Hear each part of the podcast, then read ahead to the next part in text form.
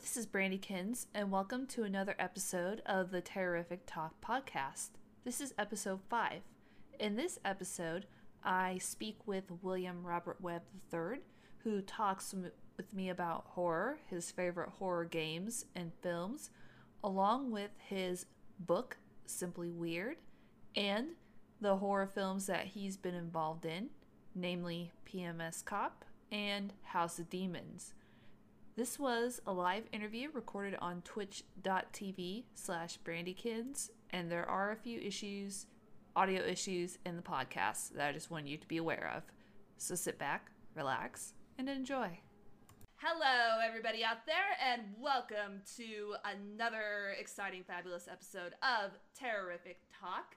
And we have another awesome episode for you this afternoon because I am interviewing the lovely gentleman to my right here, William Robert Webb III, Rob to his friends and acquaintances.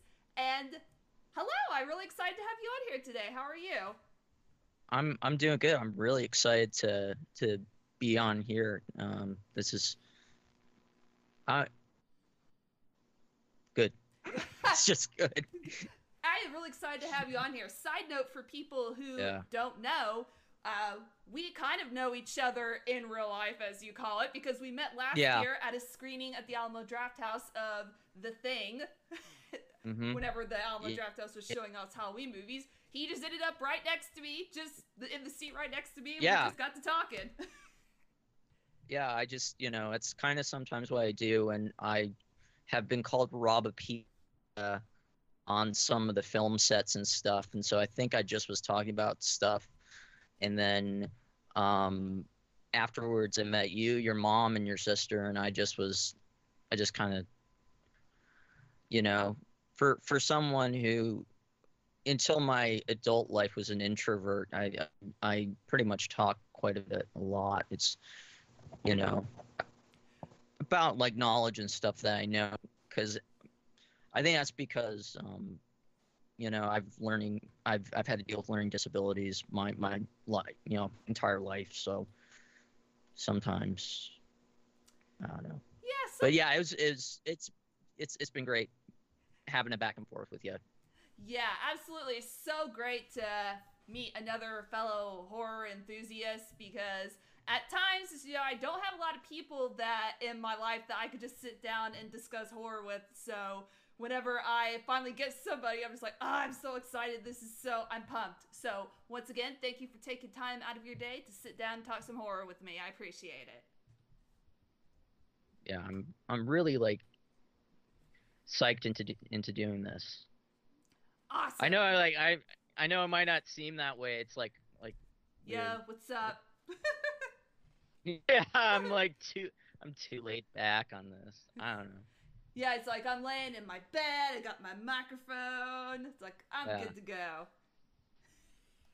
yeah, when I when I start answering questions and stuff, I'm probably gonna be way more animated. That's probably when I get, you know. All right, so let's just go ahead and just jump right into it and get started. So I always start off every episode of my podcast with the question why? And let's get more specific here. Why horror? Why the scary? Why the creepy? Why the weird? What is it about it that makes you love it so much? Well the thing about horror that you know it took me a while. I um as a kid was uh pretty much a scary cat. And it took me like a really long time to actually get into um horror particularly horror films um, it's kind of odd though, because of course Ghostbusters and Ghostbusters 2 were like two of my favorite movies, but I didn't consider them horror films per se. I saw them as science fiction comedies in the in the same way that I saw Honey I Shrunk the Kids or the Back to the Future trilogy as uh, sci-fi comedy. Um, and even though sort of my, my little gateway into into horror was the weirdness of uh, Tim Burton uh, when I was growing up, and even then there was films he was associated with either as a producer or as a director I didn't I was afraid to see until I was a teenager. For instance, I like Nightmare Before Christmas and Edward Scissorhands like both scared me immensely just seeing um, Jack Skellington freaked me out until I was like 13 or 14, which is a weird thing. And now I'm completely op- opposite. Whereas, like, I've seen, you know, I, I, I like Cannibal Holocaust. You know, I've kind of gone the complete opposite kind of way in that one.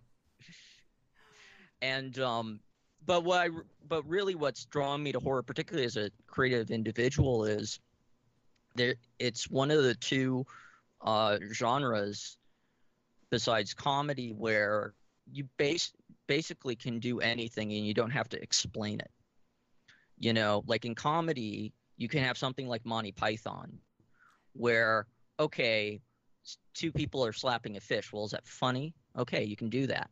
Um, in uh, horror, you can have, you know, I'm gonna. Well, I guess if this is a big spoiler or not for like Get Out, but like the whole thing of the of you know the the was that the soul in place or whatever. There's like really no scientific or fantastical explanation for it. It just it, you know someone gets hypnotized in a way that you know doesn't necessarily associate with reality. Um it's that kind of freedom is just invigorating as a creative person. Um because you know i'm i'm huge into like people like David Lynch, and I still like Tim Burton despite you know what's his career has been like post Sleepy Hollow. But well, mm. I wouldn't say post Sleepy Hollow. It's just maybe post uh, Big Fish because Big Fish was also still really good. He's had a couple of good ones after that, but that that first like that run from Pee Wee's Big Adventure to Big Fish with maybe the ex- uh, even not even like his Planet of the Apes to a degree, but only an ironic way. But like I think everything else besides that one, from Big Fish up, Big Fish to from Pee Wee's Big Adventure, um, and of course I discovered more and more of his stuff, and then I just got into into horror um, as a teenager, and then I also just had a true crime. I also have a fascination with true crime, so I'm I'm on these two different teetering points when it comes to horror, which is the sort of you know fantastical, uh, mysti- mysterious, unexplainable thing, uh, like I was talking about that was you know in Get Out, in some of the because some of the science in there didn't need to be logical; it just right. was using metaphor. And then, for instance, there's a bunch of in the original uh, film of because I, I, haven't seen the remake, which I don't. I'm not sure if it's this week or next week. It comes out of Suspiria, and um, which I'm gonna mention because I have the new 4K mastered Blu-ray, Ooh. and it is in that. Yeah, is in that. Yeah, from a 4K master that then is you know downgraded to uh, 1080p because it's not a it's not a um, HDR uh, Blu-ray. Um, but I don't even have a HDR television, so. Um, but Suspiria has all this just weird, crazy stuff in it that, and yet a mass audience can go and see that. A mass audience isn't going to go see Eraserhead, uh, which is David Lynch's first film, or um, any of his more weirder out there kind of things. And what I like about horror is you can do these just insane sort of things without uh, too much explanation. Um, and and it's it's it's one of those two genres, like I said. And you on in humor, you can do that in sort of the Monty Python mo- mold of just something happens, you know, and you take it. And and with horror, it's like as long as it's scary, and it scares yeah. an audience, they can let so much so much logic. Uh, it can have its own dream logic. If that if you know I'm I I'm I may be just coming off as way too intellectual here, and you know I I but you know I I love genre films, and I love artsy fartsy stuff too, mm. and I love the idea of melding the two um, which I've, you know, of the stuff I've actually directed, I've directed three shorts that I've uh, played at the Moxie. Two of the three are flat out artsy fartsy stuff uh, that don't really have a plot, but aren't meant to be scary. And then this, uh, the one I did in the in between, uh, I should probably send you a link to because I think you'd like it, which is uh, my tribute to uh, uh, Evil Dead, which is a good thing to bring up. Well, the Evil Dead trilogy, because I'm, I'm a huge Sam Raimi fan, and as someone born in Michigan, Sam and Bruce are a big freaking deal, a huge freaking deal. Since you know, of my uncle, not at the same time, but my uncle went to the um, university that Sam Raimi dropped out of to make Evil Dead. uh, so yeah, so like Evil Dead, and it wasn't until years after I'd been a huge fan of the of the films. I think it was around the time, you know, I mean, I was so huge, and and that was another thing that really got me into horror because it felt for whatever reason, even though it was gory and crazy and all that, it felt safe in the same way that when I was getting into the Tim Burton films I had been afraid of earlier. It's like there were the films that I loved because like like I grew up loving Mars Attacks. If I could see it as another genre than horror, but like even his Batman, you know, Tim Burton's movies have elements of horror to them. I mean, at the very least, know, influences from German expressionist horror. You know, you got Nosferatu and um, the Cabinet of Dr. Caligari in there. And of course, Metropolis is in there too, which is not a horror film, but is in German Expressionism. Um, and even Jack Nicholson's uh, Joker almost feels like so much a character of the times and in that sort of cocky, like he's he's almost like a Freddy Krueger or Chucky kind of character, where he's you know you know he is scary and I I still don't get this generation that doesn't think of Jack Nicholson's Joker as scary. You can be that's like saying, well, then Freddy Krueger can't be scary. He is scary, but he makes the wise cracks, and he's you know over the top, and yet at the same time deadly dangerous. And um, I I really I I really liked Heath Ledger's Joker, and I even liked Jared Leto's Joker, but I won't get into debating that. Um, I think you're the although I felt Jared Leto's joke was is is almost a little bit closer to what Nicholson was doing in that same way, and that's probably why I like it. Is it reminds me, it feels like an updated version, like if you crossed um Nicholson's Joker with like a cholo kind of guy. That's you that you'd get Jared Leto you'd get Jared Leto's Joker. Um but uh but yeah, so man, I'm getting so far off topic on the question. But like I told you, like once I get started, this is you know, this stuff pours out. But um yeah, I was always a fraidy cat and now I'm really into the you know, the the two elements of horror I really like are the gore. Like but I also like stuff that isn't, you know, I, I like the cerebral stuff. Because like I said, I am a huge oh now I know why I was mentioning Sam Raimi was because my second short film I did, Masks. Well, Masks was like my big tribute to H.P. Lovecraft, the Evil Dead trilogy, um, Dario Argento, as much as I could get away with, because at OT I was using OTC cameras, and they basically said you had to make stuff PG, so there's no blood in it.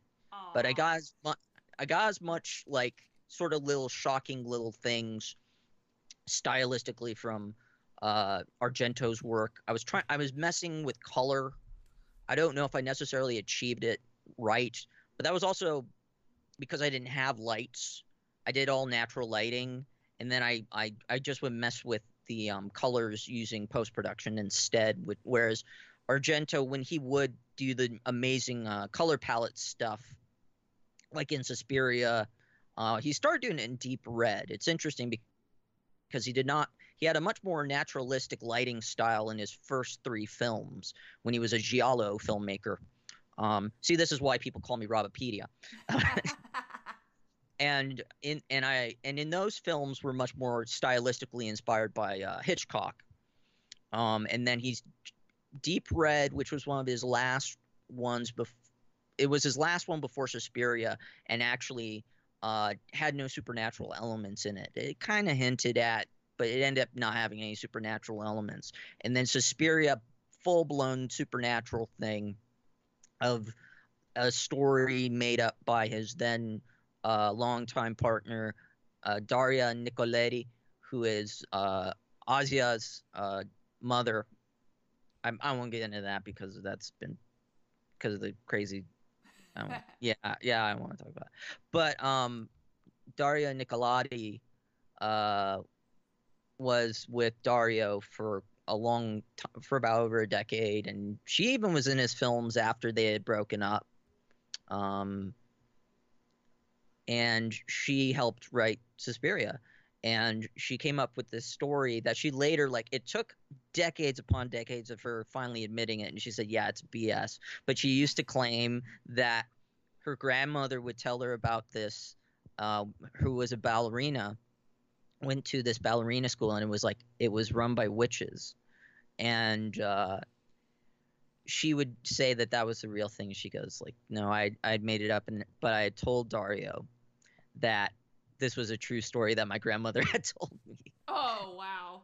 Yeah, and but what's even though there's magic and there's witches and stuff in Suspiria, there's all this stuff that you know doesn't make sense logically from a it's a, it's dream logic, I guess, going to that term, and that is also very prevalent in the Italian uh, horror filmmakers. Uh, even though, uh, like Lucio Fulci, even though he's very much well known for mostly, I mean, he's known as one of the two uh, godfathers of gore, along with Hersch, the late.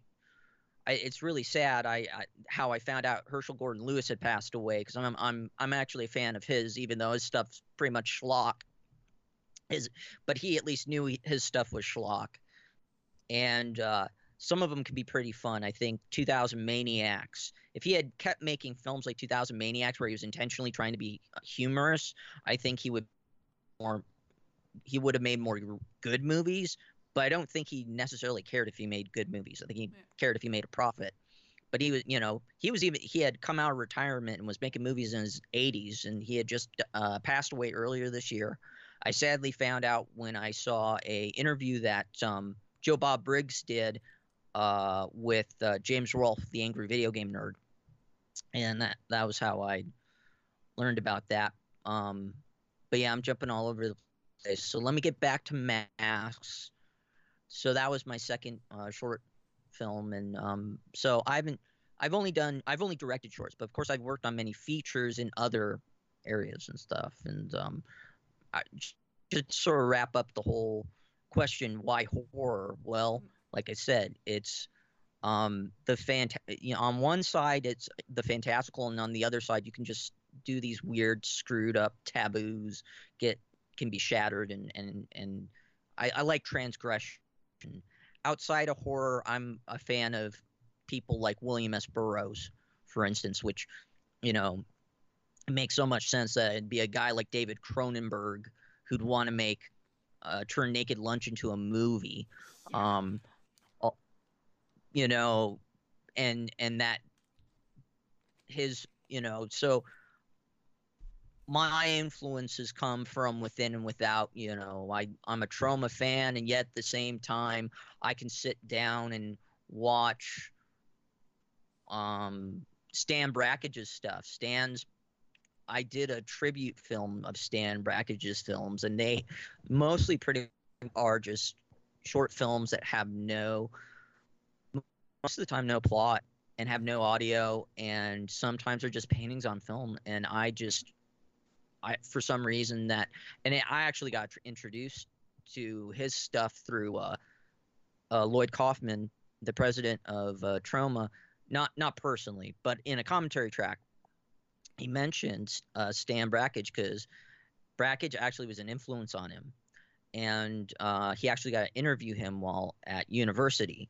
Uh, had, Lloyd had a radio show that where he got to interview people, sort of like, like this. Um, and uh, he he got to ask him, and this back in the '60s.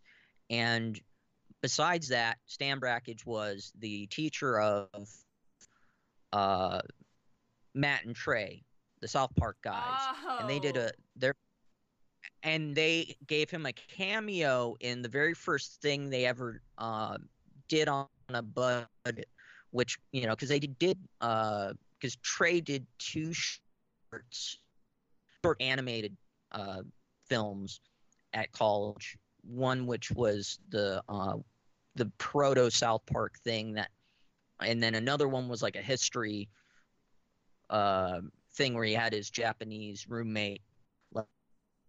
That, that one's harder to find. The the proto South Park one where uh, Frosty eats everybody. That one people can find.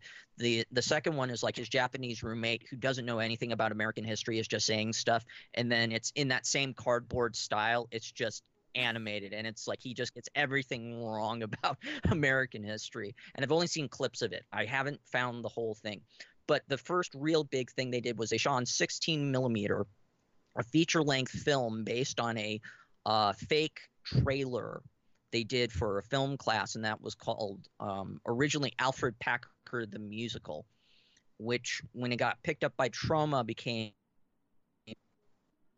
uh, musical. And uh, Stan Brakhage has a line in Cannibal the Musical, and through all of that, I got into this very artsy guy's work who um, is considered one of the front uh, grandfathers or godfathers of of avant-garde cinema. Is basically Stan Brakhage and Kenneth Anger, and I like Kenneth Anger's stuff too. And it's like I can watch a, some of not all, but I can see some watch some of Andy Warhol's films, which are very, very abstract and out there. I can like that stuff, and then I can like Troma, and then I can like some of the trashiest, you know, sort of grindhousey kind of stuff, and then I can just you know more mainstream horror, more mainstream comedy. Um, me actually getting into film, if I'm going to be specific on that, uh, was because of Kevin Smith I saw Dogma, and um, that film changed my life. Um, but uh, why horror? Again, I'm gonna like cut it off at here so you can ask another question because I went into so many different avenues and a lot of.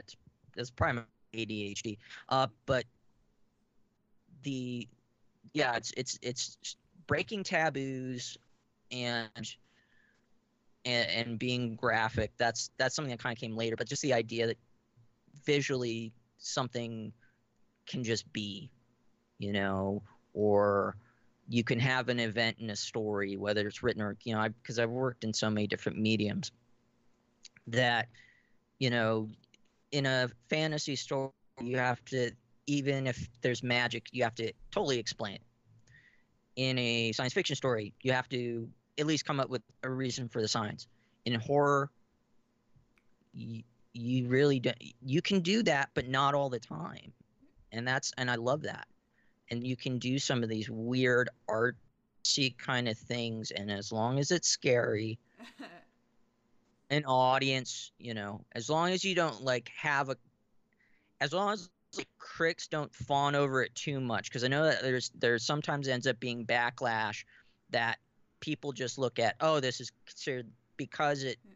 critics see it as an art house kind of thing that can sometimes backfire. And while i haven't seen the movie i know i've seen that happen to say her- heredity where people basically said you know this isn't a real horror film this is just an art house film put up whereas the guy the oh. guy who directed it was like no i i literally wanted to make a horror film, although I lied to the company and said, no, this is an art house film.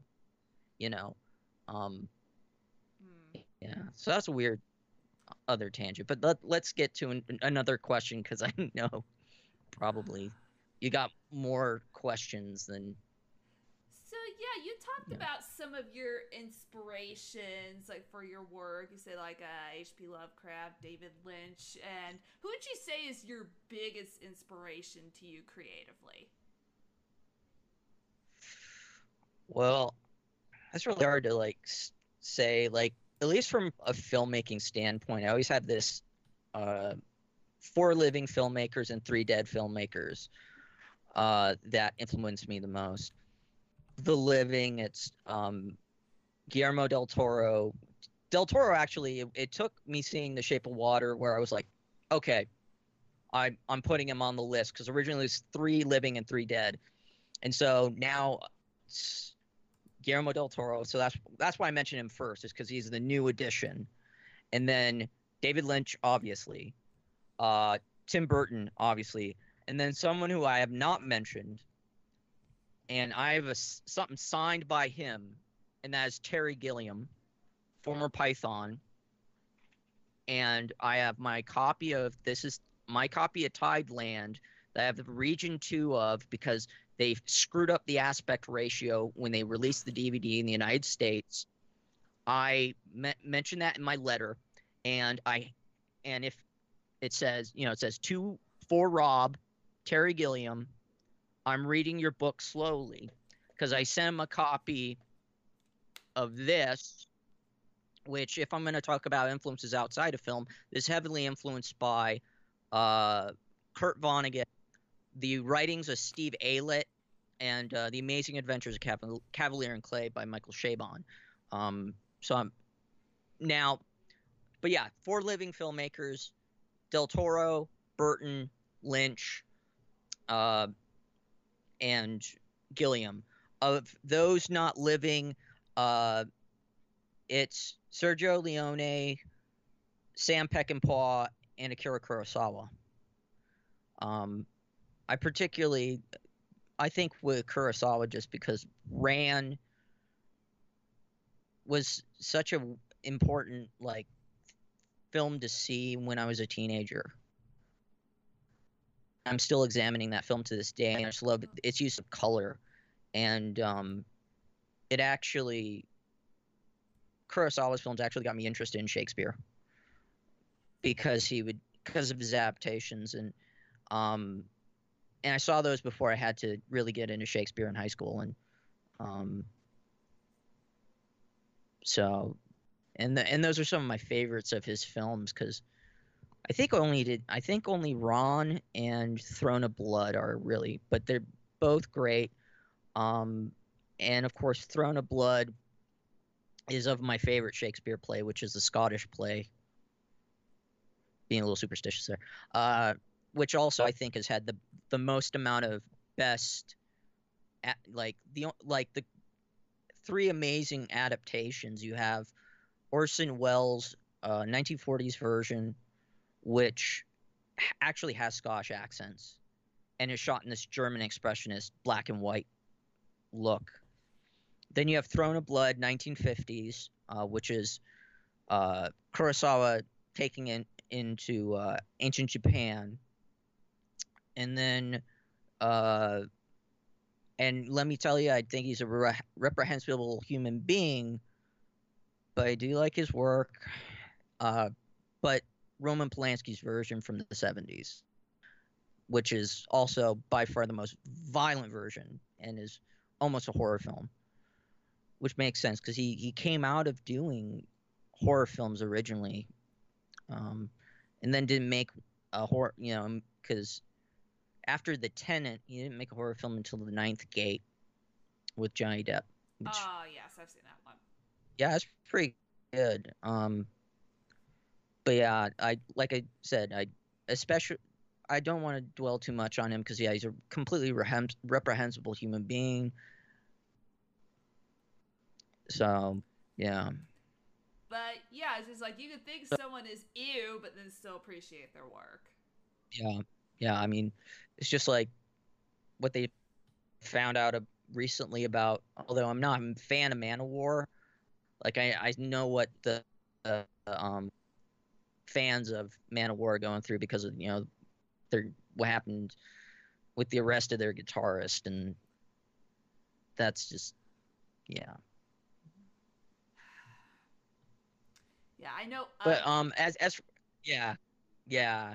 I'll just like uh but yeah i have a bunch of other influences that i you know i have way too many. I yeah to to to try and get steer back onto the question away from some you know uh really dark dark subject stuff. Um you know i even music has influenced me. Like i i carry King of Slayer as an influence, at least influencing like my literature. You know, uh, there's like a whole blurb on my website that inf- cites a bunch of my influences, and even you know, comic book writers influence me a lot. Like, I I put in you know Frank Miller, Gail Simone, Neil Gaiman. Although I guess Neil, you can probably say he's everything because he's written he's written movies, he's written books, he's written com- comics. He's not just a comics guy. Um, so uh, Barry Gifford, I like a lot. He he doesn't do horror. He does mostly he does crime fiction, and he's from uh, he's actually from Missouri, and he's a really cool cat. Um, who writes some very interesting stuff. He writes the Sailor and Lula novels, which the first of which, uh, Wild at Heart, was adapted by David Lynch, and that's how I became a fan of his.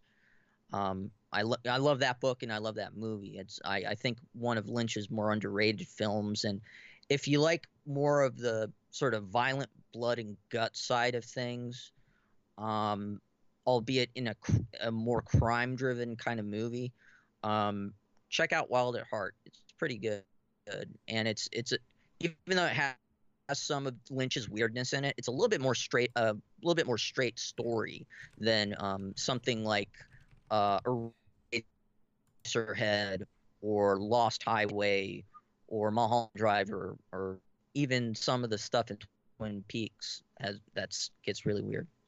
Um, that it does. Yeah. Yeah, so I, I just like you know the weird stuff a lot of times, and then I think I've yeah I've already cited William S. Burroughs who who's he did and he did some bad stuff too. I mean, he acts you know he killed accidentally killed his wife, you know, and then became famous. You know, the whole weird thing where she put a glass on her head and stuff and said, "Yeah, let's do the William Tell trick," and you're like, you know, and they were just completely blasted out of their minds. And then it was after that, um, his sort of like weird, you know, because he because it happened in Mexico, and he had enough money to just get out of going to prison, and uh, but he was in a real big funk, and uh, he identified himself as gay at the at that time. He would probably be called bisexual today. All and after her death, he only was with young men. Um, but he was in this really funk, and that's what led to writing Naked Lunch. So it's a weird thing because he um, he had written two novels before, but had that event not happened, he he yeah just it's a really weird situation. And I don't know why I'm talking yeah. about William William S. Or Burroughs on a horror podcast. I mean, hey, it's just like things like that horror. It could take like the strangest tangent into like other genres and other yeah. authors and places that you wouldn't even think of. It's a multi nuanced genre that you can't really, as you mentioned yeah. kind of earlier, you can't just pin it down to one point or one aspect of anything. Which is what I like about it.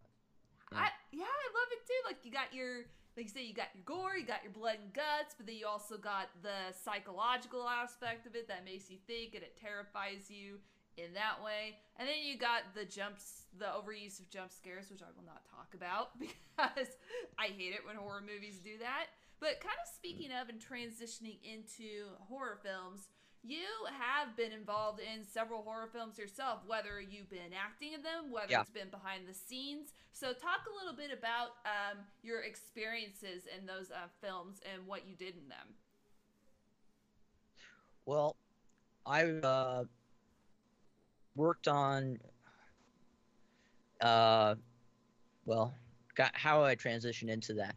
Uh, because yeah, I was um, really wanting to work on a feature. I had done uh, pro- work as a producer by just like giving people checks to, you know, basically patronizing people.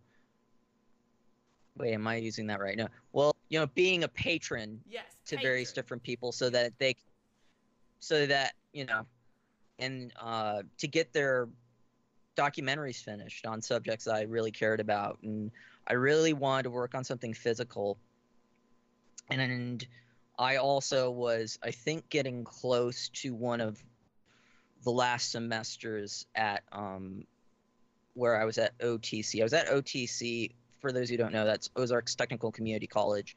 Uh, it's a two-year um, trade technical school where I um, got an Associate of Arts degree in electronic media production, which is a fancy way of basically saying uh, dig- TV, radio, and digital filmmakings. Um, and I was there for six and a half years. Originally going there to just get a transfer degree, go to Missouri State University, and then try and get a creative writing, get both creative writing degree and a degree, getting two bachelors, one creative writing and one in uh, film. And instead, I just was like, "There's no way." I'm so I, I went and, and got the EMP one because I it just ended up getting the transfer degree. That wouldn't have been anything. So I was still in school and I wanted to work on something. And so I was just looking on Craigslist and I found this thing called PMS Cop. And I was like, okay, this sounds kind of like a Troma thing, you know, Troma style thing. And I look up on the website and I'm seeing like on-set photos of what they had shot so far and i was like i gotta work on this thing. I need to work on this thing. I'll do whatever. Like i emailed and uh, the director brian blakey and i said i gotta work on this. I gotta do something you know whatever. And he's like yeah yeah sure. And he accepted my facebook you know friend request. And that, that was how i got really in touch with him and stuff. And about close to a month went by and some of the production kind of slowed down too. Um, and he was looking for someone but um, when i had started contacting him was the stupidest time to do it because the schedule for the the film was up on the website and there is a there's a, a shower scene that was filmed and it's in the beginning of the film and that's what was scheduled when I started contacting him. So he didn't think I was serious. He thought I was just some guy who, you know, was like that wasn't it obviously. And we I just kind of kept being in sort of social ways kind of trying to keep in contact with him and being, you know, us having a, a, a mutual interest in the Ramones and this and that. And I think it was like what really broke through was like me just being like, yeah, I love Blue Velvet. Um, bringing David Lynch again in here, which is interesting. You know, Brian's really likes David Lynch's stuff, but he also likes really gritty crime stuff. Like I know Michael Mann has a huge influence on him. You know, he loves Manhunter and Thief and Heat, like and portions of PMS cop, you can actually see the, the actual cop stuff in there. You can see the influence of that. Um, and anyway, so he eventually was like, okay, we're going to do a test. I go, okay. what was this test? What was this test? Is basically, you know, because he eventually saw my YouTube page that had all my my projects from my EMP classes. He's like, okay, this guy is legit. This guy is not a creep. Um, and I like his framing, his shots. So he said, What we're going to do is we are going to film out. We're going to take the seat out of the back of a car. We're going to set up the tripod because it's a special tripod that you can just put into these really weird angles and stuff and we're going to put the camera there and you're going to be shooting out of the window. And what we're going to try and do is because if we have it dark enough to where you can't tell whose house it is but you can see enough of it he was like thinking of using it for like the opening credits.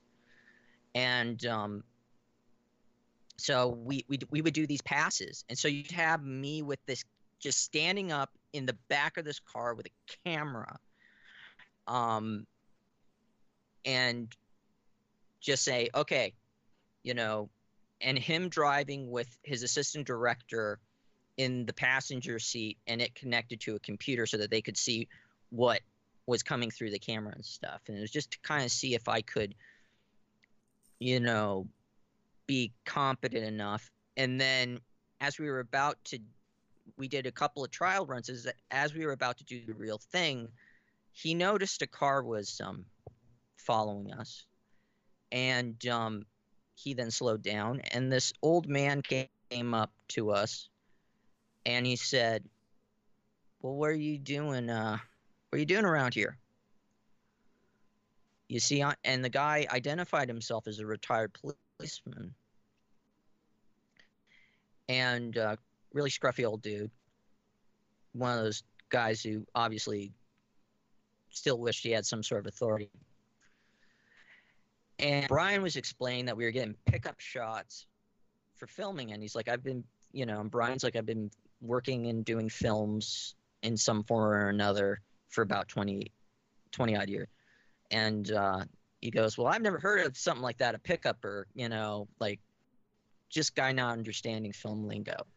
He goes, I think you're casing the houses so that you can, you know, steal from. He goes, and then Brian goes, he goes, Sir, I don't think there's anything you have that I'd want to steal. And then he just drove off and we we then basically hid in a Walmart parking lot for an hour and then we shot stuff and sat and then we and then we did go and shoot the thing and then because the because of the lens that he was using, we ended up not using it anyway. But he basically was like, okay, you can do some of the camera operating stuff, and so I'm I'm credited as a camera operator, but I also did a, a bunch of other kind of crazy stuff, you know, um, just whenever there needed to be hands, you know. But I was one of the camera guys. I'd always I even if I didn't um, wasn't the one who was using it. I was always the one who was assembling them.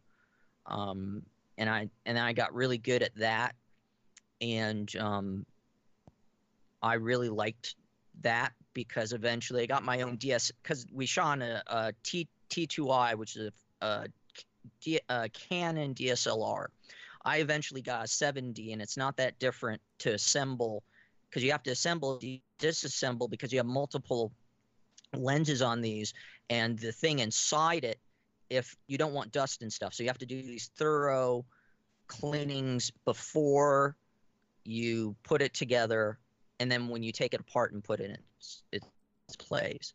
And so I, that that that was one of my main jobs besides being a camera operator.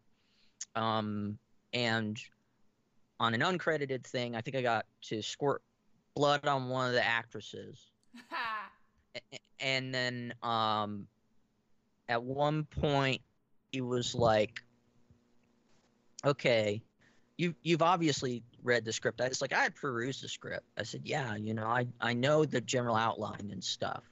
Well, you know who Slick is, and I said, "Yeah, I know Slick's the the cocky computer uh, tech IT guy. He's the IT guy."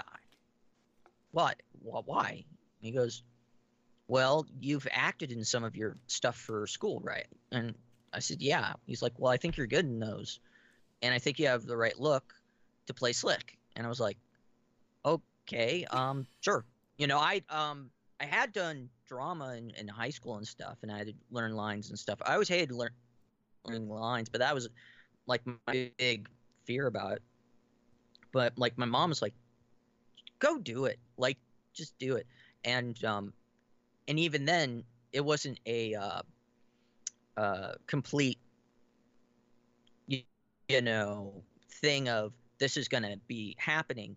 Uh, he just was going to audition me, and he auditioned a couple other people besides me, and then he uh, he got me on. He was like, "No, you're you're slick, you're slick," and we shot about most of my stuff because I'm in a control room. Uh, we did most of my stuff in two days. There was like a weekend where we couldn't get anybody, and so it was just me talking to nobody.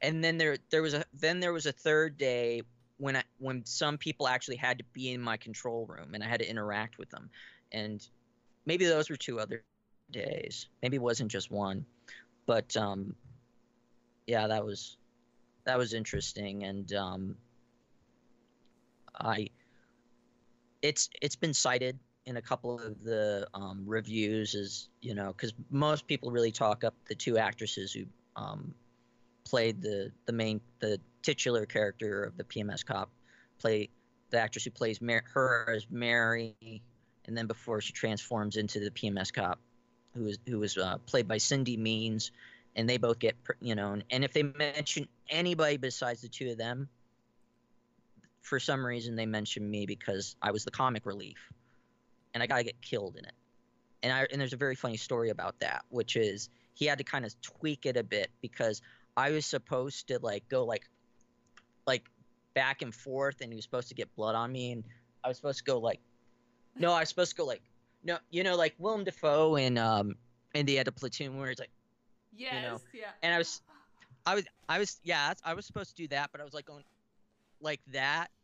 So he had to like re- slow it down and it wasn't until after we were done and I was just drenched with fake blood that he's like okay, we'll fix it. We'll we'll find. I'll just slow it down so nobody knows you just look too goofy doing that. So, yeah, and then um, I also got one of my friends um, who also was a big instigator in introducing me into sort of more um, obscure horror films. Uh, my friend Joshua Scott, and he got to play one of the lab techs who got killed.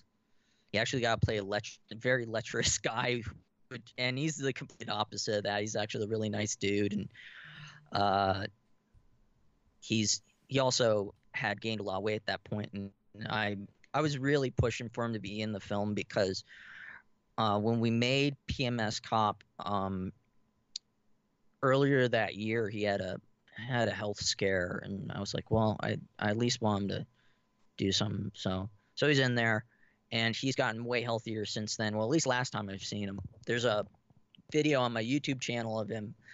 You know, when the film came out, because it took a couple of years, uh, when it got released by Full Moon, and um, who's the uh, producers of the Puppet Master series. Um, they eventually saw the film and um, br- uh, bought the distribution rights from Brian, and that's um, although mu- it's it's one of those things where it was an extremely uh, low budget film, and yet a lot of people think it's a legit Full Moon production, which I'm pretty proud of. Um, that that's a fact. When it was just a little, I'm not going to say the budget, but a very micro budgeted horror film made here in Springfield, Missouri. You know, so there was that. So that was one of the horror films I've been involved in. PMS cop. PMS cop. PMS cop. Um, and that was, you know, uh, one of those, you know, you do, you know, you volunteer because you you believe in the project, uh, and because it's a micro budget, and the more credits you get, the more you can people will go, okay, so if they've worked on this, this, and this, you know, um, because I've I, I've had to explain this to people, and I've also had to do this in comics. I, I just there, um, there's a comic I wrote hasn't come out yet. Um, as a writer, you gotta take up free gigs if you're gonna be a comic book writer. Yep. Just is. That's just a that that's just the way it is. Um, it's whereas other people are like, well, I'm just gonna wait for only the gigs that pay. It's like, well, dude, once that's not how it works. If you in in a lot of these creative industries, you know, you end up having to do a lot of stuff. And um, I'm working with Brian again. Uh, he he's he's doing another horror film called Acid Master. Um, right now, we're sort of doing the grindhouse approach of doing the trailer before we actually do the movie. So we're doing that and we're filming that. We've been filming that in the last month or so. Um, and I'm really excited about that. And Uh, so I think it's kind of known that he's doing it because he put a he put a video out for auditions. So I I, I don't think that's like revealing any big thing. He's gonna be doing that. Um, so that's so that was PMS cop. There's another funny anecdote, but that that had to do with the real cops. But I'm I'm saving that because that's one I I usually use at conventions. I usually give this one, and it's funny because it's like the first day I work on there, there's something crazy. Also, I forgot to mention that Brian said he could tell that the the old man definitely had um, some kind of handgun uh, concealed. So yeah, um, yeah, I know. It's, and and it was that was why he he uh, he did that whole line about you know, um, yeah, I don't think you have anything I want, and then and then just drive like crazy out of there. And Yeah. it was one of the few. T- it was one of the few times we didn't um since it was such a simple thing, but every single time we were going to film something, even if it was in a location that we had the rights to do it and all that, Brian made sure to call the cops, and that was one of the few times. But th- I don't think that guy would have cared, you know. Um, so that was PMS cop, and all I'll say about Acid Master is I I'd work I'll work with Brian anytime, anywhere, for free, because he's he's he's just a really good guy to work with, and I think he's becoming a better and better filmmaker with each film. And um, I did it wasn't necessarily a horror film, but there was a revenge, a kind of a revenge, an artsy revenge short film he did um, called Transient Error, in which I played a hobo, and and that's actually my, that's actually I think my best acting ever. I actually think is in that. I um, it's a very, it's actually unlike PMS Cop. It's very serious. Um, it's it's very sl- slowly paced. It was very inf- heavily influenced by um, the uh, Nicolas Winding Refn film, uh, Only God Forgives. So it has that kind of pacing where there isn't that much dialogue and it's very serious, and it is about 20 minutes and it's on YouTube. Um, so that's PMS Cop. Now, the other horror film that I'm heavily involved with, and I have sort of a financial stake in people going out and buying copies of House of Demons, for originally titled Trip House. Go out and buy House of Demons. Help me, you know, get some cash off of that, as because I was I'm an executive producer on that. I became an executive producer as a result of uh, becoming friends with Patrick Meaney because I gave him money uh, to finish. Well, not even finish. I think uh, was this before he started, or if it was the actual budget or something. But I, I was a co-producer on a documentary he did called uh, "The Image Revolution," which was a really cool documentary he did about the history of Image Comics, from how it went from, you know, all the guys from Marvel leaving and forming their own company straight up to you know Robert Kirkman coming up with The Walking Dead and how that yeah it it, it, it covers that whole thing and it does it in a really brisk I guess 90 minutes and um I get- I was one of the first people to see it because I you know I was like I I was like here's hey here's some money you know that was how I w- that was how I was at the time was that any project that was a documentary that I was like, oh, I I would have wanted to do that. I I get in touch with people. Um, I did the same thing with Jon, Sch- the late Jon Schnepp, who made uh, whatever happened. No, no, I always get the title mixed up. Uh, the Death of Superman Lives. What happened? And I'm an associate producer on that because he needed some funds in post production because he, he when uh, he pretty much spent all of his Kickstarter money for the actual production, and he needed money to finish post production. And so I gave him some money and got an associate producer's credit, and got to keep in touch with him a little bit. I think I uh, annoyed him a lot because he ended up ghosting me uh, because he was going to be because I know he said that there were going to be three um, screenings for that documentary, and um, one of them was supposed to be in Chicago, and I was like, "That's one I can make, man." When Chicago, like I would do that, and then he just like stop getting in touch with me, and he unfollowed me on Twitter, and I just was like, "Yeah, I really just pushed him too hard." You know, and and there never were other two, and I didn't even know until like er, it was like a month before he passed because he passed this year and he's a very young guy. Um, he got into a coma for some reason and then he didn't never got out of it. Um, and even though I'd only had a couple like emails with him and I helped him on this film because I kind of was like, great, that was another like documentary idea that I wanted to do. Was I was like, want you know the the Tim Burton Superman film that never got made. Well, he's this guy's doing it. Well, okay. Um, something was with the image revolution, and so I was like, yeah. And um, as part of the deal, I got a co-producer credit. I got to speak with Patrick on the phone and be in contact with him, and I got to see the cut of the film that they felt was the final cut and wanted my opinion. Um, I had a lot of, you know, let them know because I was in the, I think I was in, I think either PMS Cop had finished or I was in the midst of it when I got to talk to him, to, to Patrick. And we had a long conversation about film. We had a long conversation about comics and film. And he just thought I was a, you know, neat guy and I had given him a certain amount of money. Um, so we just kind of like loosely keep in touch for a couple of years.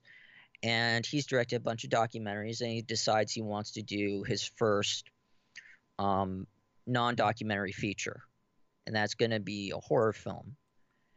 And he just emails me and he basically goes, Here's the deal. I'm, I need X amount of money by X amount of time. You'd be a pro- I not only would you get a producer credit, but you'd be able to eventually get royalties. And and I'm not going to be specific on those terms because Yeah. for obvious reasons. And if you want, you can actually uh, sh- be on set and observe and that kind of stuff. And on top of this, he said the log line he gave me was the tone of the movie is Donnie Darko meets The Shining.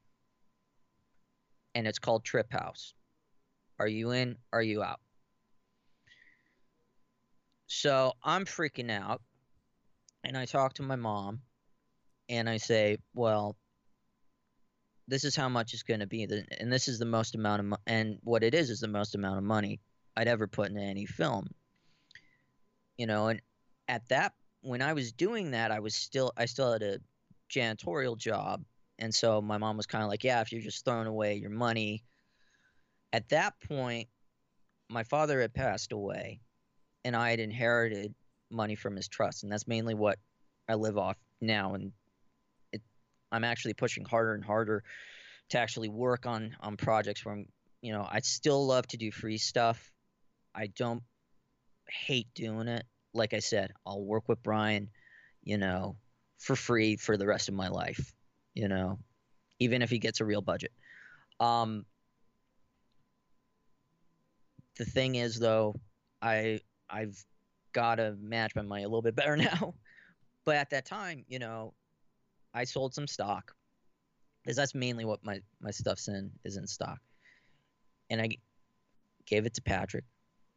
Um, and another big deal was these are SAG actors. Um, Amber Benson from Buffy the Vampire Slayer, who played uh, Willow's girlfriend. She's in the film.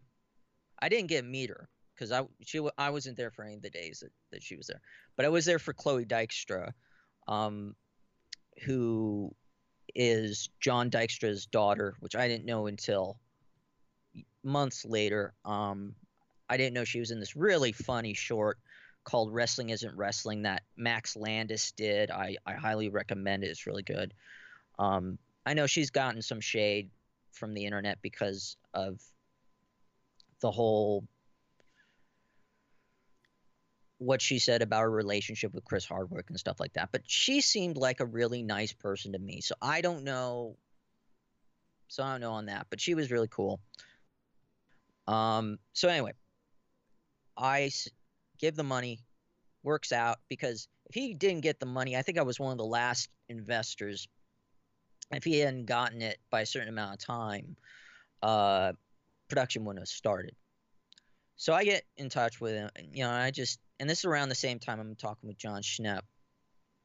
Um, that was the other reason why, because I could have, it would have been, okay. Do I do the L.A. premiere of uh, Superman, uh, the Death of Superman Lives in L.A., or do I wait it out and I get drive to Chicago, uh, Illinois from Springfield? And that was my thinking at the time, not thinking, well, Schnepp might end up having to cancel the other two because he got again in over his head. Like I know he was still shipping Kickstarter rewards about a month or two before he passed this year.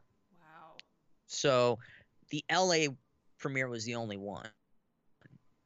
Um and I I still feel like really like a heel just you know bugging him about the Chicago premiere, especially now with him having been gone. But anyway, back on on uh, House of Demons, I just was like, okay, what's a good day? What's a good day? What's a good day? I got it because I want to get the plane tickets so far ahead of time that they're ch- they're really cheap. And so he goes, okay, so we got, I have three days set. And he goes, if everything goes right, they'll be filming for those three days. So it comes. Um, and I end up. Uh, oh, that's right. I did. Con- I did a convention the week before. I did a convent. Oh yeah, that was. Oh, that was. I forgot that. That's right. I did um, River City Comics Expo, which is uh, in um, in Arkansas, and I had done that um, because I, off the back of um, Simply Weird, my book, that is about um, a fake comic book company, history of a fake comic book company. Um, because of that, I've I've done a lot of comic book conventions. Um, so I went straight. I had like I think three days where I just kind of, you know, was tired and just trying to rest up, and then I did a red eye at midnight going from Springfield to I believe Houston and trying getting very confusing directions from the stewardess on how to get from my plane to the plane to LA. Now, there were uh, these two IRS agents who specifically deal in uh, like uh, livestock. It's like making sure that when people say on their taxes, like what livestock, the amount they have and stuff, that you know it's real and stuff. And I'd actually started talking up because they had a DSLR. Hey, I've got a 7D. What what you got? Like I always do that because i am always fascinated by like what your camera. You know, it's like I, you know, I'm a filmmaker, so that you know and especially since DSLRs are being used so much more on micro budgeted films, you know. Um, so they were nice enough. They were like, "Oh yeah, the ga- uh, well, of the two, there's a gal and a guy, and the gal was like, "Yeah, we've we've taken this route dozens of times. Um, the gate you're looking for that's on your ticket, you could do X, Y, and Z." And I basically got there, I think, two minutes before they were boarding. So I got there, and then uh, um, you, I'm in,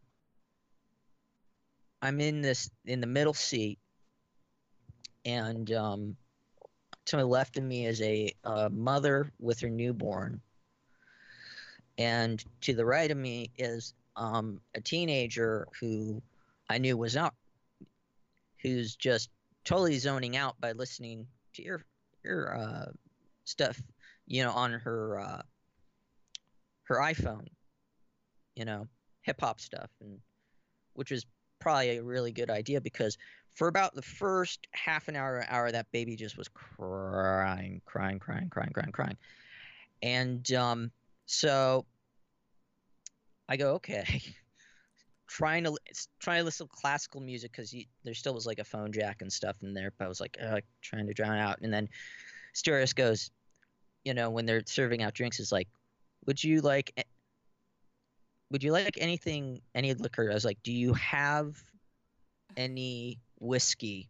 They're like, yes. Well, we'll look. And so I have whis- I have whiskey with Diet Coke because I don't like regular Coke. So that's I did. Even though, because like keep in mind, this is early in the by this point it's early in the morning because it was what uh it's like three three or four a.m. because I would gotten in on is a red eye from Springfield to Houston, then Houston, L.A. That was weird. Some spit just kind of went down. So I get off from the plane, and everybody in the production's still sleeping. Uh, they're, you know, I call Patrick and I call Jordan. Jordan's his producing partner, who's been his producer on all of his documentaries and his producer on this, and who also does the cinematography. And he's he's a really nice guy and a really good cinematographer. And he was like, uh, he's like, okay, because because Patrick got me in touch with him. He's like, okay, because he was in the the apartment he was renting had him and a bunch of the other crew members, and he was like, okay, just like get a taxi to this location, and I'll I'll buzz you in because it's one of those where it's completely locked and needs to be buzzed in. So I'm like, okay, this is my first time in LA. I'm like, already already things are just crazy. I'm like, okay, I'll get to meet them. Uh, and we're shooting in Santa Clarita, which wasn't fame. You know, the TV show hadn't hadn't been done yet, so most people probably weren't familiar with the city. Um, you know because yeah the netflix show hadn't been made yet so this is i think by the time our film came out it had but i was always like yeah i was in really in santa clarita it's this place that's right outside la and it's very small and it's yeah so i just so what we're doing is i'm taking a taxi to their apartment i get breakfast and then we're like okay we're gonna we're gonna go film, and I'm just completely drained. I'm just like, okay, cool, cool. And I say, hey, is it okay if um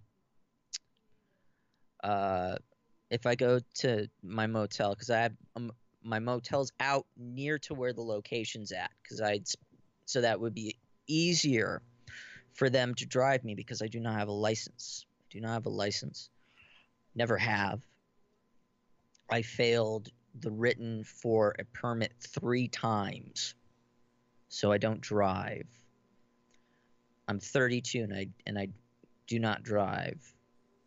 So, um, they drop me off at the motel, and they say, mm, "Well, uh, there's a problem." And I said, "I've I've got my information here. This is you know." they're like, okay, um, we'll we'll charge you. It's like, wait, what? We'll charge you when when you get out and stuff. And I had the money. I was I was smart enough. I'd I'd put a certain amount of money just in case. And but it was um was it price what what's the one that uh, Shatner uh Priceline Priceline uh so it was Priceline, and because I had done it with Priceline, they were like, "Oh, it's a thing where because you did it so far back, that's why." So I said, "Oh, freaking crazy. And I was like, okay, uh, can I at least put, you know, okay. And it's like one of those things where it's like, well, we'll call and try and set things up. And it's like, so we didn't have time to do that. So I kept my luggage in the car the guy was getting us to the location. Then we go to the location. Location's great. Um, and uh,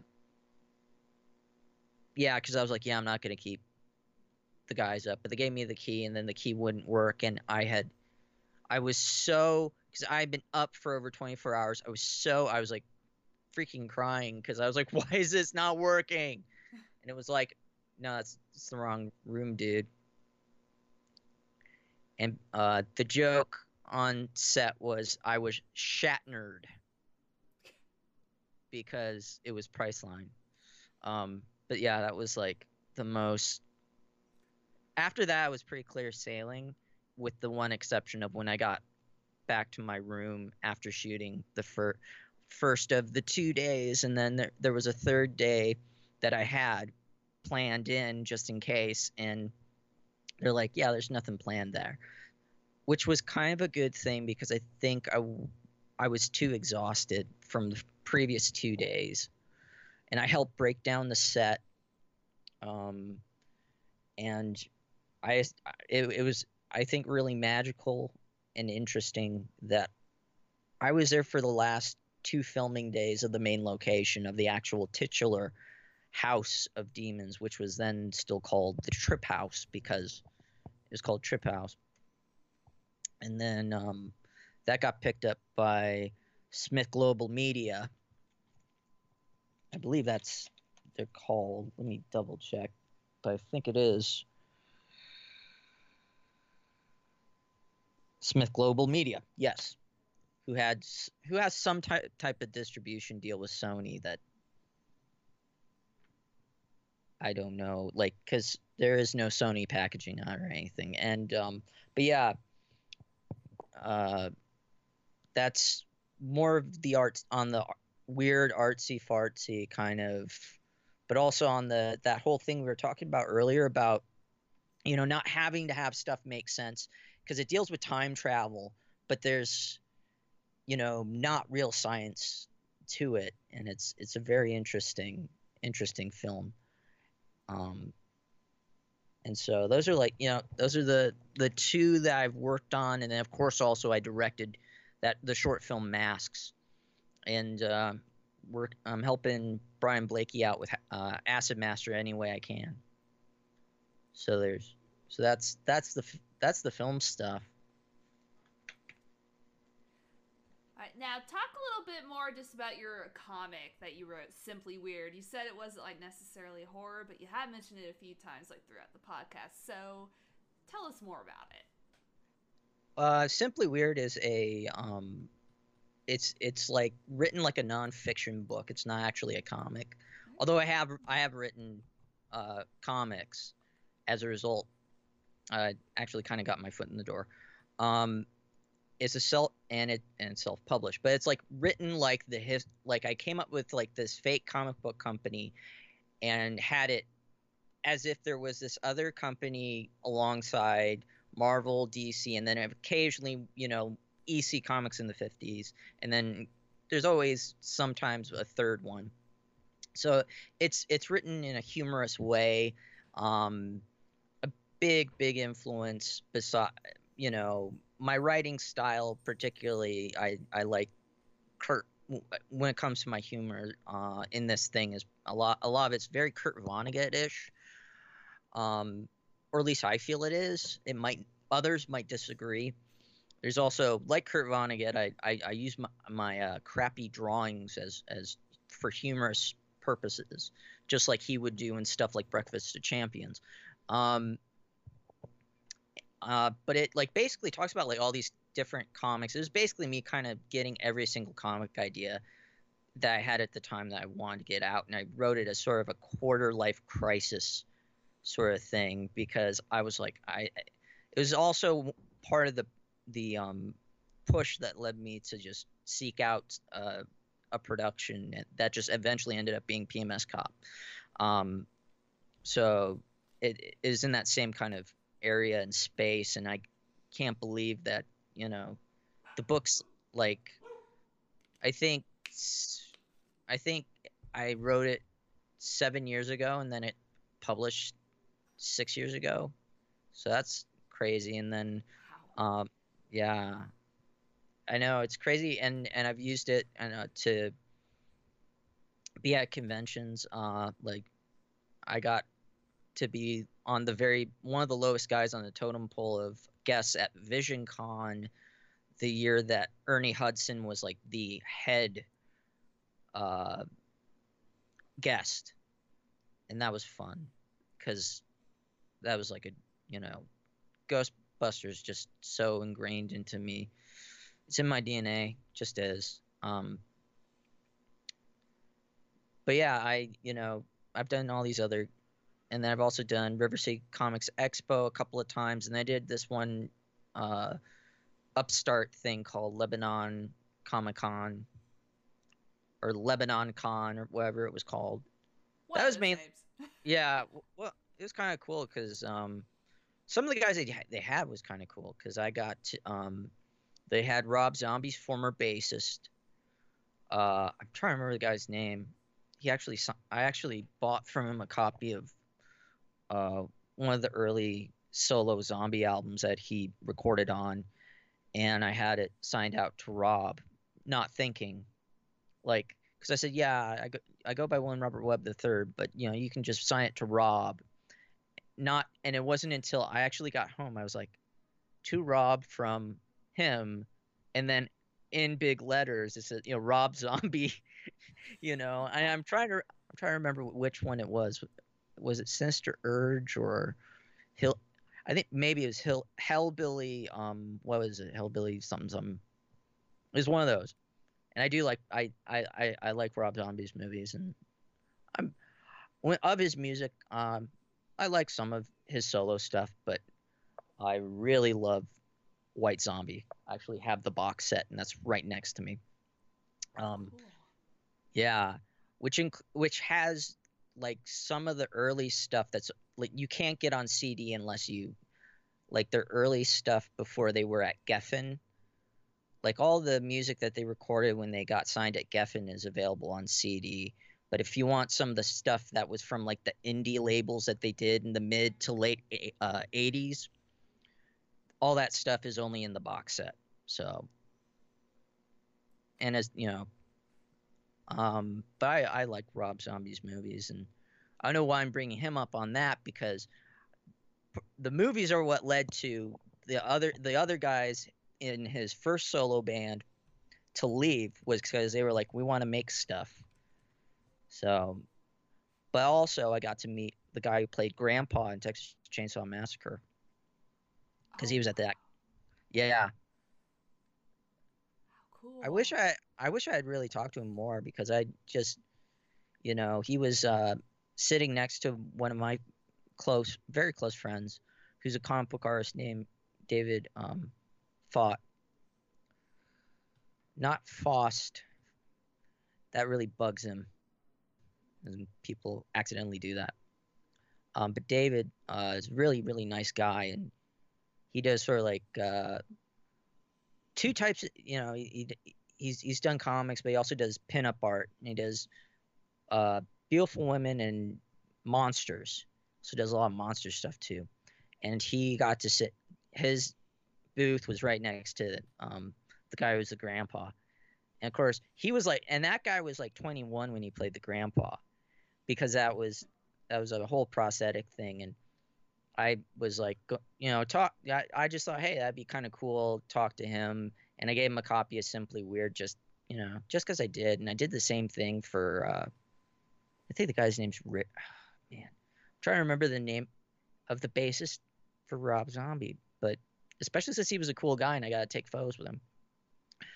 But um, the guy, the guy who played uh, Grandpa in the original Texas Chainsaw, I really like. It was like later, I was like, you know, there's all these like little facts I know that I would have loved to have talked to him about. Like I know the legend goes he had to sleep in the makeup because they were afraid that if they took it off, they couldn't put it back on.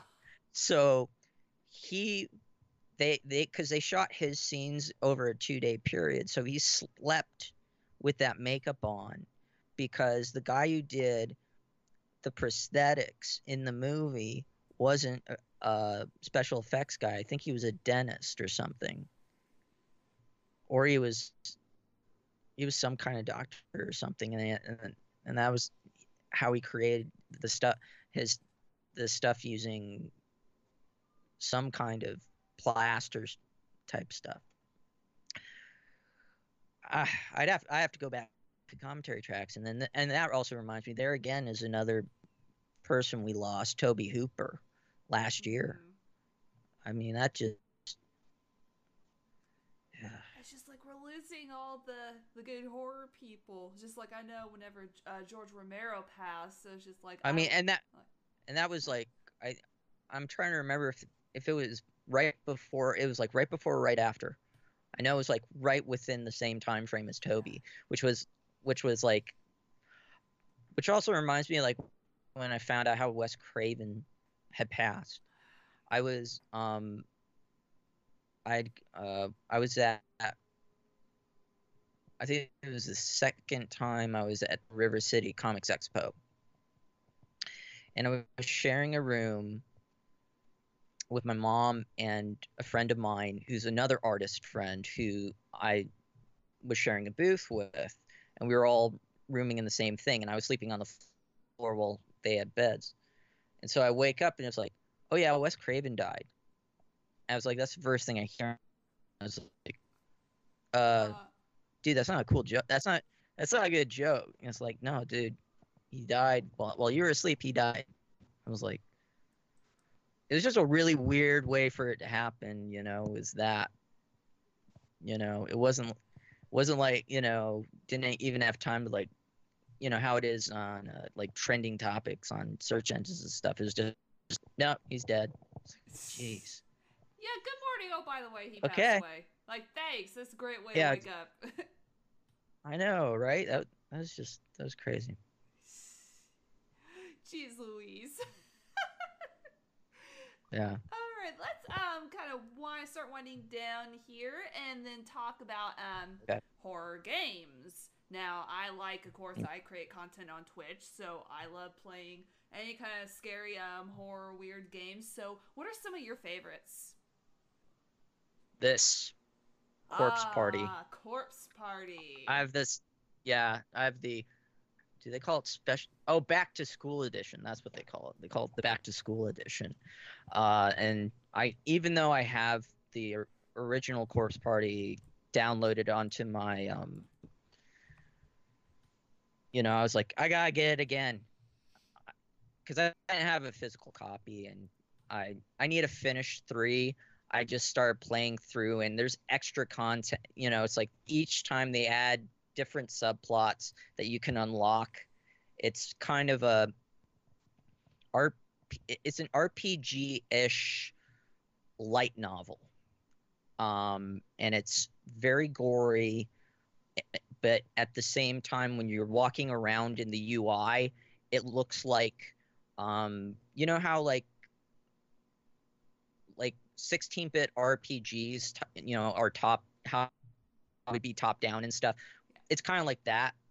It has that look, and then when something important happens, it then has cinematic mode. Then everybody looks like they're from. Um, it's interesting because the designs for the characters look like they would fit more in um, some teen, uh, high school co- comedy anime and then you get to see some of them just eviscerated and just like torn apart and stuff and it's and it's it's it's a really interesting series that has with each uh each new one has an interesting additional mythology and i've um only the first one's available on pc and uh basically if you to to get the the full full series that they've at least released here in the states you've got to have a uh, PlayStation Vita.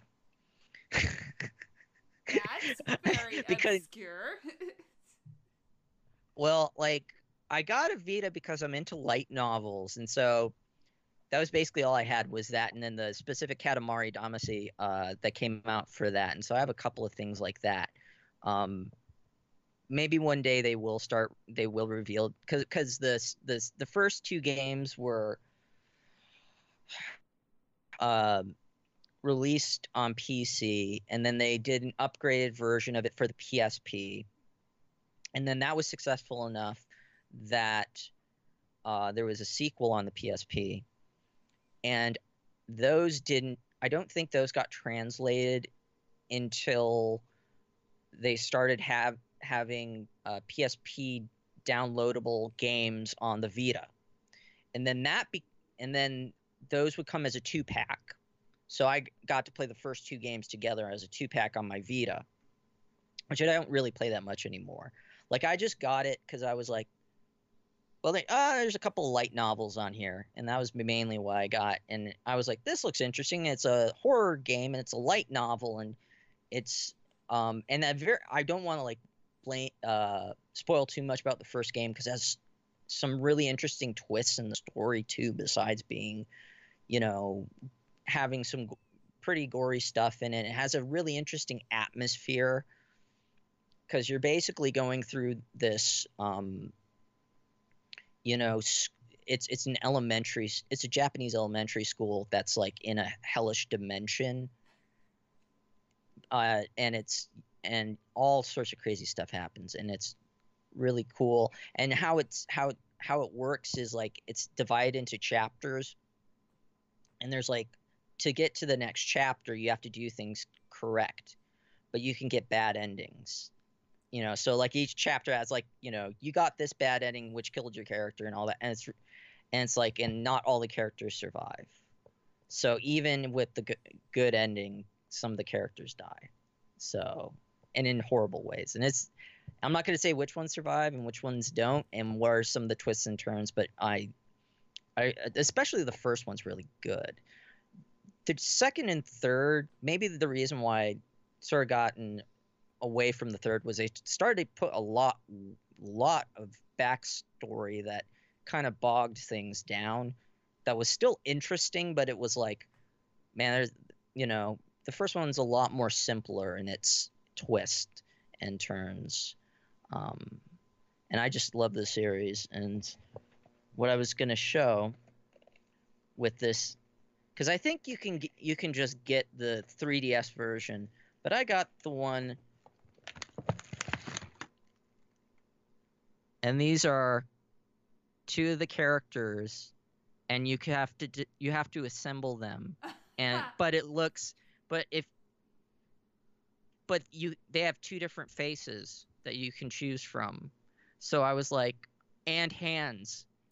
So you have these two dis below the two characters are disembodied faces and disembodied hands and then the stands that they're supposed to be on so i have not even opened the plastic on this thing because i was like i don't know how i'm what am I gonna do with this? yeah, you know, I was like, might as well just keep it that way. And when they had the um, Corpse Party three and actually had a physical release, I I have that somewhere else in this in the house, and that came, and I got the special edition for that, and that came with um uh, a CD, and this one also comes with because they did they redid the the music because it's you know the 3ds um I think has a better chip system than um, the original PSP.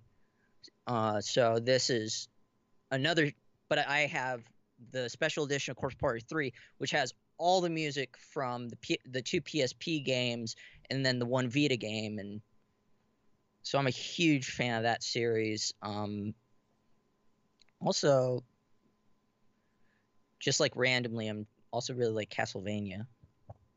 You know, Castlevania's great. Oh yeah, I never That's got, a never got to yeah. play much of those. Yeah, I.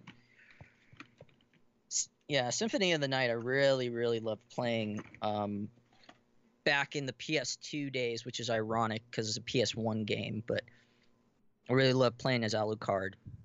Um, so we're talking about games like that's you know, and then there's a couple of other like if I just would have to look through like my Steam account where there are other visual novels. Like that's uh, I'm I'm typically at right now is visual novels when it when it comes to horror, like which is not so much. I'm trying to think if I've played anything horror based on my Xbox One.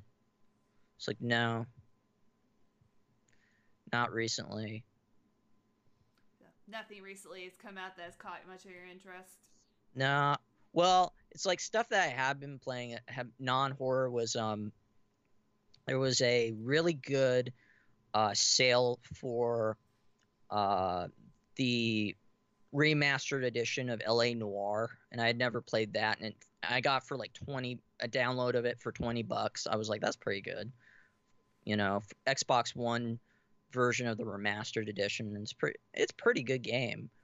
I'm I'm actually impressed with like the um as a as a filmmaker, the motion capture stuff, like how like you can tell if if you're familiar with like the character actors that they hired to play certain characters, you're like you can tell from the way they look.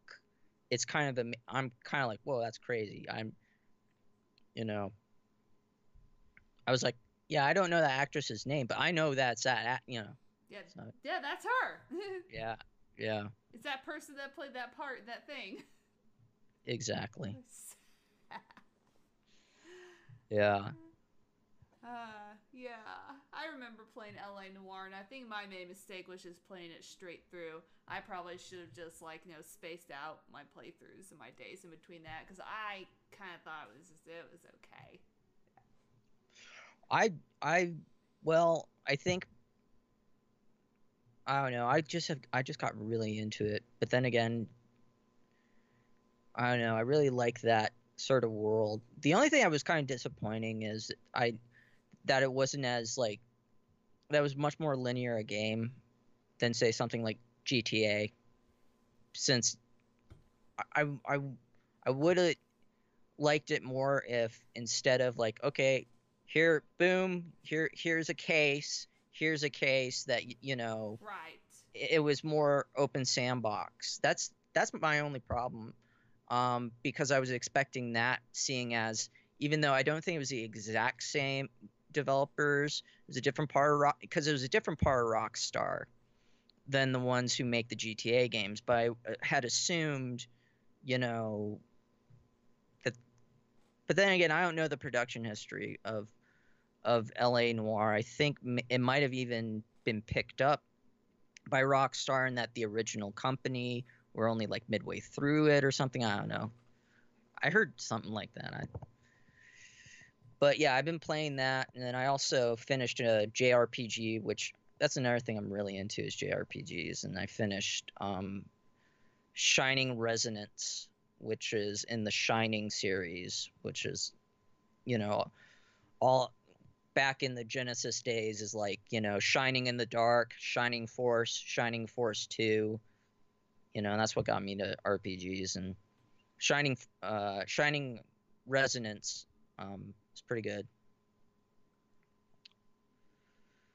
Yeah, I've heard of that. I've heard of that. okay. Yeah, sorry. It's just uh, it's just that like yeah, we're getting off horror again and this is like yeah, that's the only reason why I'm like, you know, um but yeah, that's you know, I, I really like JRPGs and stuff that's like really odd too.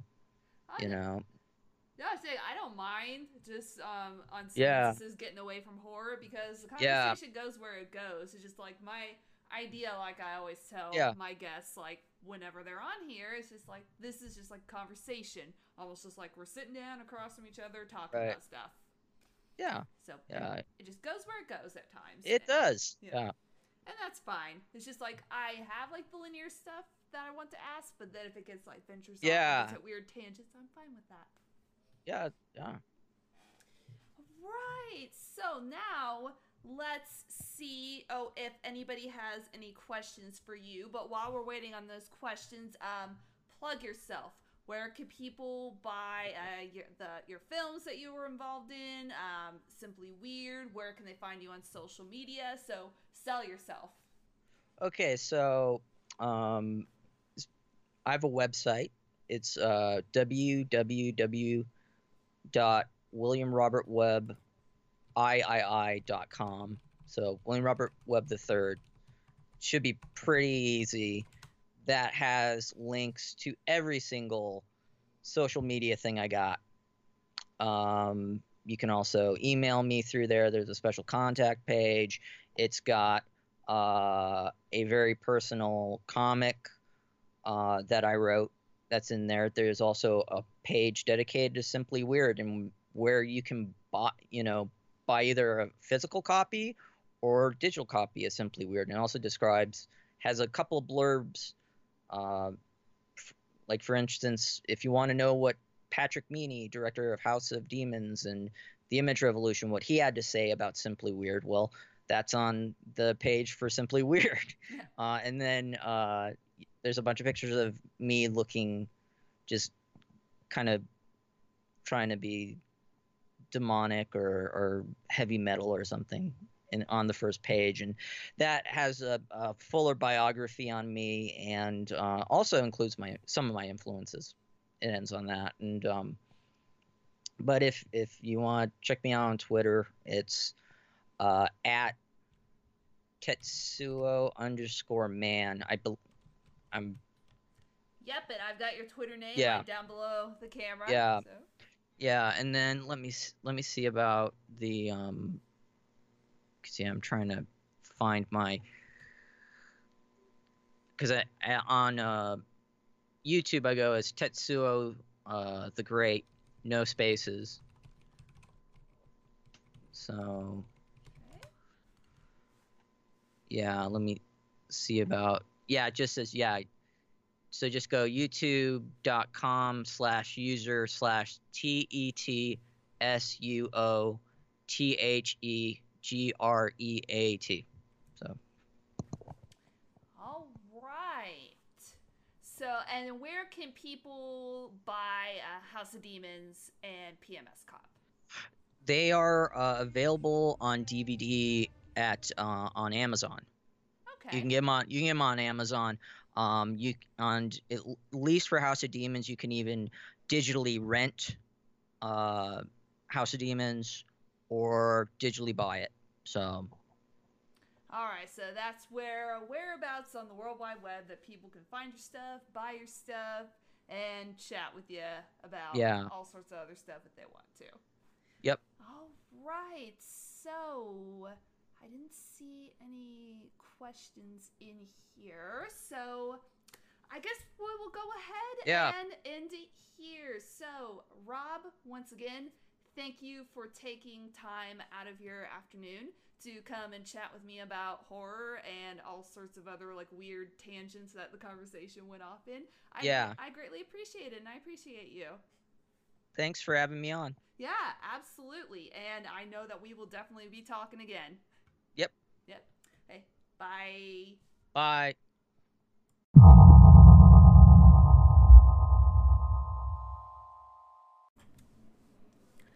Thank you all so much for listening to this episode of the Terrific Talk podcast. Any feedback that you have for me, please reach out to me on Twitter at brandykins1982 or at Terrific Talk. This will be a weekly podcast, so I will see you all next week. Ta ta!